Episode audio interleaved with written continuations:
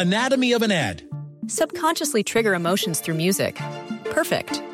Define an opportunity. Imagine talking to millions of people across the U.S. like I am now. Identify a problem.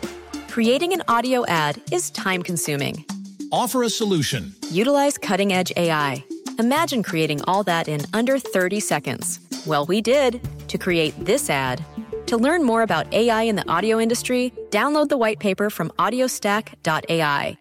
7 de la mañana con un minuto. Muy buenos días. 88.9 Noticias, información que sirve y por iHeart Radio. Panorama informativo transmitiendo vivo jueves 17 de febrero del 2022. Te saludamos en esta ocasión, esta mañana, don José Antonio Morales. Vamos con Toño. Vamos con Toño, mi querido Jackie. Buenos días. La cifra de muertes a nivel mundial por COVID-19 ya llegó a 5.852.033. En tanto, el número global de casos alcanzó ya los 418.977, de acuerdo con datos de la Universidad Johns Hopkins.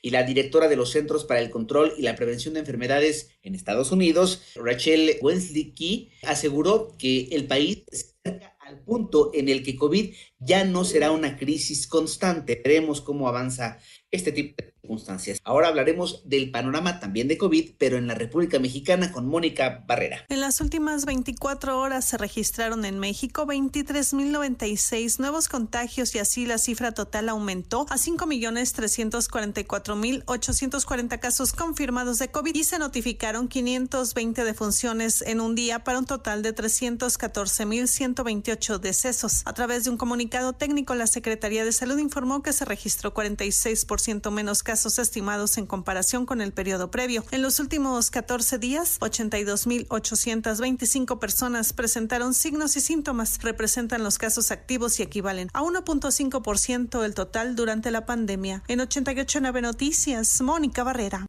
de Quechul Tenango, Guerrero, mantuvieron retenidos por cerca de cinco horas a elementos del ejército mexicano y a un grupo de agentes ministeriales que ingresaron a esa zona para un operativo de seguridad y luego de que te anunciara un aumento de tarifas, ya lo comentaba Iñaki Manero, promedio de 7.36% de los caminos y puentes a su cargo, la CAPUFE informó que por instrucciones de la Secretaría de Infraestructura, Comunicaciones y Transportes, dichos cambios quedan suspendidos hasta nuevo aviso. Y también por otro lado, luego de que la noche del 3 de mayo de 2021 se desplomó un tramo de la línea 12 del metro entre las estaciones Tezonco y Olivos, dejando como saldo 27 muertos, ayer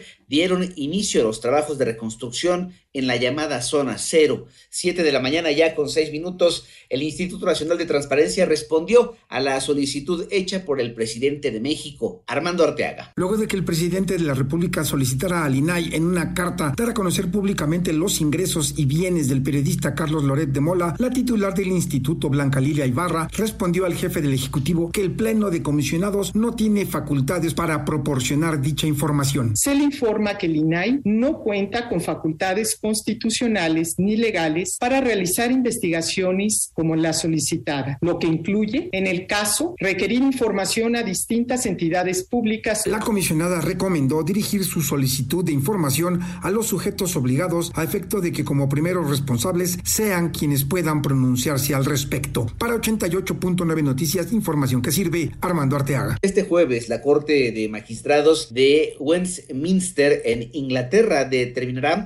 si Díaz, ex esposa de Javier Duarte, será extraditada a México para que enfrente la acusación en su contra por el delito de daño patrimonial a Veracruz.